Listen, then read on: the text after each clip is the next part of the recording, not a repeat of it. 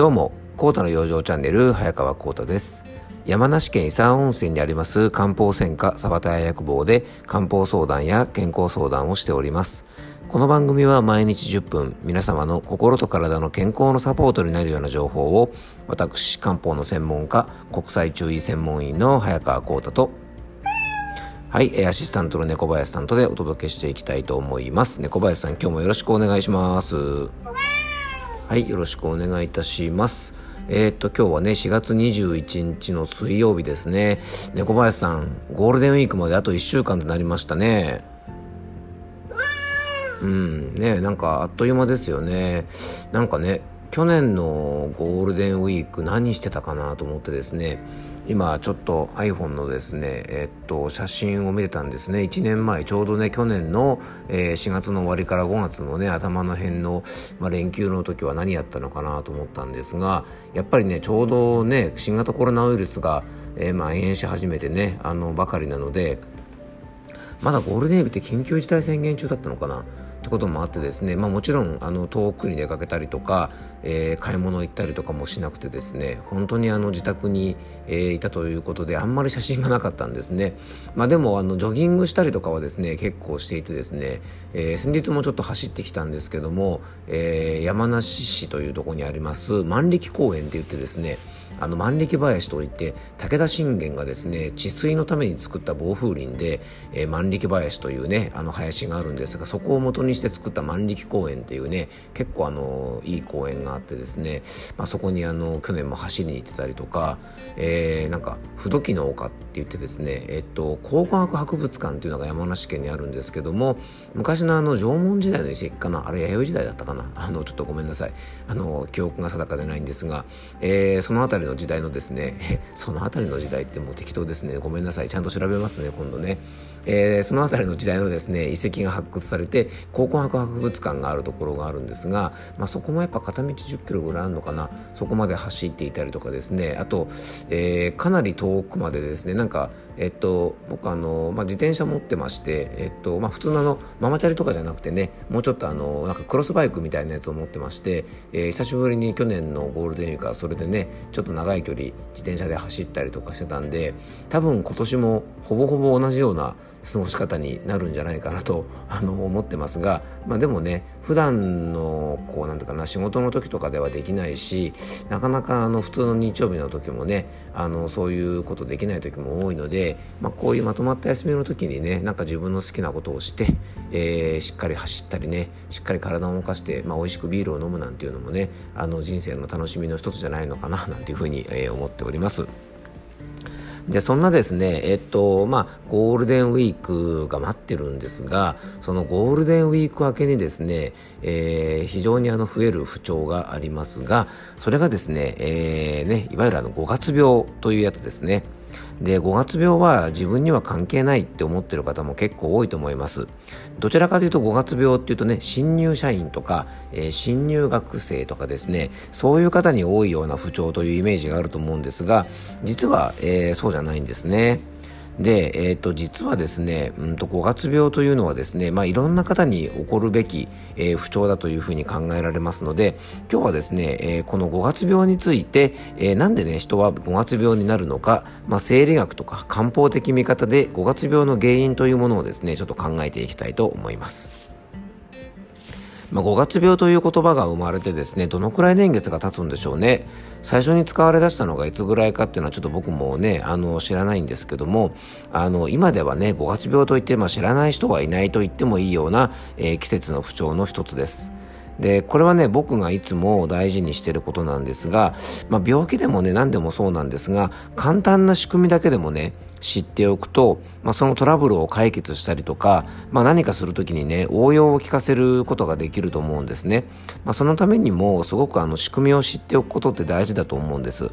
なので、あの、5月病のお話をするに際してはですね、まず、なんで5月病というものが起こるのかというですね、まあ、仕組みとか原因についてからですね、えー、お話ししていきたいと思います。まあ、5月病というぐらいなんでね、まあ、5月になると体調を崩すというね、不調です。まあ、これ当たり前ですよね。6月に体調を崩したら6月病になっちゃいますもんね。うん、そうですよね。はい。で、まあ、5月病はですね、当然ですが、これは正式な医学用語ではなくてですね、一般的には適応障害とか、うつ病とか、パーソナリティ障害とか、発達障害とか、パニック障害とか、不眠症とか、まあ、症状に応じていろいろな病名を医療機関で受診すると付けられます。で3月から4月にかけてはですね非常に目まぐるしく環境が変わりますよね。で特にですね、まあ、5月病の代名詞とも言えるようなのが、えー、上の学校に進学する学生さん例えば小学校から中学生中学校から高校高校から大学で当然ね学生から社会人になる方ね、まあ、こういう方非常になりやすいです。でね誰にでも起こりうる可能性があるといったのは例えばねもう仕事に就かれてる方でも転勤とかね移動とかで労働環境が変わる方、うん、噛んじゃったあとはですね定年退職とかで生活リズムが変わる方まあ、こういったふうにですね、様々な理由で生活環境が激変する方がかなり多くいらっしゃると思います。また、えっと、ご自身のね、あの生活リズム自体が変わらなくても、えー、お子さんとかです、お子さんの進学とかね、あと、まあ、パートナーの方、ね、ご夫婦ならご夫婦もそうだし、あの、パートナーとかの環境変化とかで、自分がね、直接でなくても、家族とかパートナーの生活環境が変化することで、それに合わせてですね、自分の生活環境も激変するという方も数多くいらっしゃると思います。なので5月病のね一つ目の原因としては環境変化による心と体への疲労の蓄積というものが挙げられると思います。でもちろんね新しい環境で人間関係がうまくいかないとか、まあ、苦手な人と接しなきゃいけないとか、えー、友人などができなくて寂しいとか、まあ、一人暮らしを始めするのが初めてでねちょっと心細いとか、まあ、ホームシックになっちゃうとか、まあ、新生活や環境変化ならではのある意味ねこう分かりやすいストレスヒーローはもちろんなんですが実はね5月病になる原因のストレスってそれだけではないんですね。で、いろんな環境変化に対応しようとしてですね、3月から4月にかけては、えー、非常にね、こうなんとかね、その環境変化に負けないようにっていうかね、対応しようとして、僕らはですね、結構頑張ります。で、そういうね、頑張ってる状態から一息入れられるのが、いわゆる大型連休。で、5月だとゴールデンウィークですよね。で、去年からですね、まあ、新型コロナウイルスの影響で、それまでみたいにね、旅行とかに行ったりということはできませんでしたが、まあ、仕事とかね、学校とかの忙しさとか、新しい環境で気を張っていた状態からは、やっぱりね、一息入れることは十分できると思います。でね、実は、このね、一息入れるということが、えー、5月病の原因じゃないかなと考えてます。で正確に言うとねもちろんあの一息入れること自体はとっても大事なことでねまあそんなね3月とか4月の環境変化で気を張ったような状態でですね走り続けるということはこれねかなりね体とか心の負担になりますから、えー、そんな状態を続けることは良くないんですね。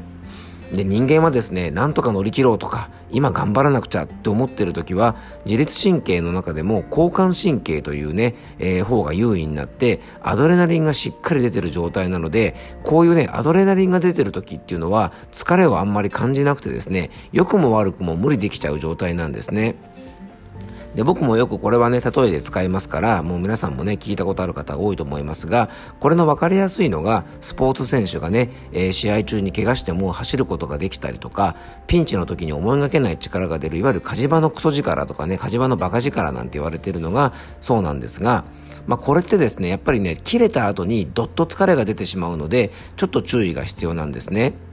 なので、えー、3月から4月、ね、特に4月の1ヶ月間、新しい環境とか、ね、もちろんさっき言った新入社員の方とか、えー、新入学の方なんかもそうですし、職場でね、移動があったりとか、上司が変わったりして、結構気を張ってたような状態から、ゴールデンウィークでほっと一息入れたところでですね、えー、それからですね、反動が出てしまって、ゴールデンウィーク明けになってもですね、元気が出ない、要はほっとした状態から立ち直れなくなってしまって、元気が出なかったり、やる気が出ないというような状態になってしまうんですね。なので交感神経でね優位な状態要は気を張ってた状態から一気に副交感神経優位になって、まあ、そのねギッタンバッタンしたこう反動で自律神経が乱れてしまって心身のバランスが取れなくなってしまうというのが、まあ、一つねゴールデンウィークというかですね、まあ、この5月病のあの原因というふうに考えられるんじゃないかなと思います。え、それ以外にも気圧の変化とか気温の変化とか漢方では肝の弱りって言われるようなね春ならではの不調なんかも、えー、このね5月病の原因というふうにも考えられていますので、まあ、こういう仕組みもあってですねやっぱり5月という時期に体調を崩してしまうメンタルの不調が起こってしまうということが、えー、考えられると思います、えー、今回はですね、えっと、5月病が起こる原因について、え、ちょっと考えてみました。えー、次回もですね、5月病について、えっ、ー、と、もうちょっとですね、詳しく。で、次回はですね、5月病対策についてね、えー、ちょっといろいろお話ししていきたいなというふうに思っております。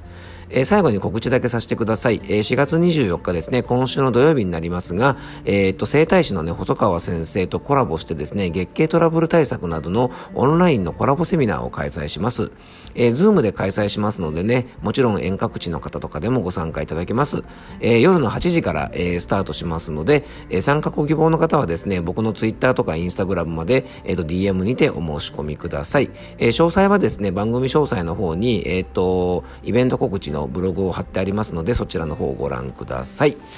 えー、心や体の不調でご相談ご希望の方は、えー、僕のお店のホームページからお気軽にお問い合わせください。オンラインでの健康相談もしております。えー、ノートマガジンほぼ日刊コータの養生通信では、えほぼ日刊で毎日3000文字程度の健康コラムを配信しております。え月額500円で、えー、全ての有料記事が見ますので、よかったらそちらもぜひご利用ください。え今日のお話のですね、5月病の原因についてもですね、もうちょっと詳しく書いてありますのでね、えもしよかったらそちらの方もご覧いただけたらと思います。え今日も聞いていただきありがとうございます。どうぞ素敵な一日をお過ごしください。漢方専科サーター薬房の早川幸太でした。では、また明日。